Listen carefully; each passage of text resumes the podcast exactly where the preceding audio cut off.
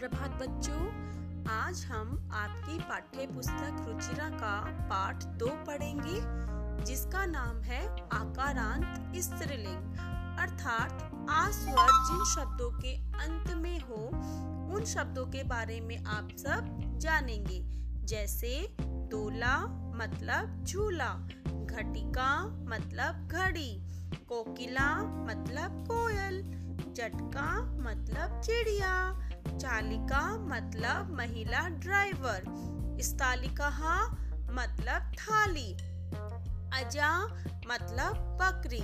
साथ ही आप यह भी जानेंगे कि संस्कृत में तीन पुरुष होते हैं, प्रथम पुरुष, मध्यम पुरुष और उत्तम पुरुष।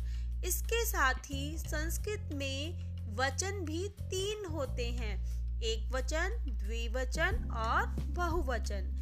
इस पाठ के माध्यम से हम सतत विकास लक्ष्य, पाँच लैंगिक समानता के बारे में भी समझेंगे। धन्यवाद।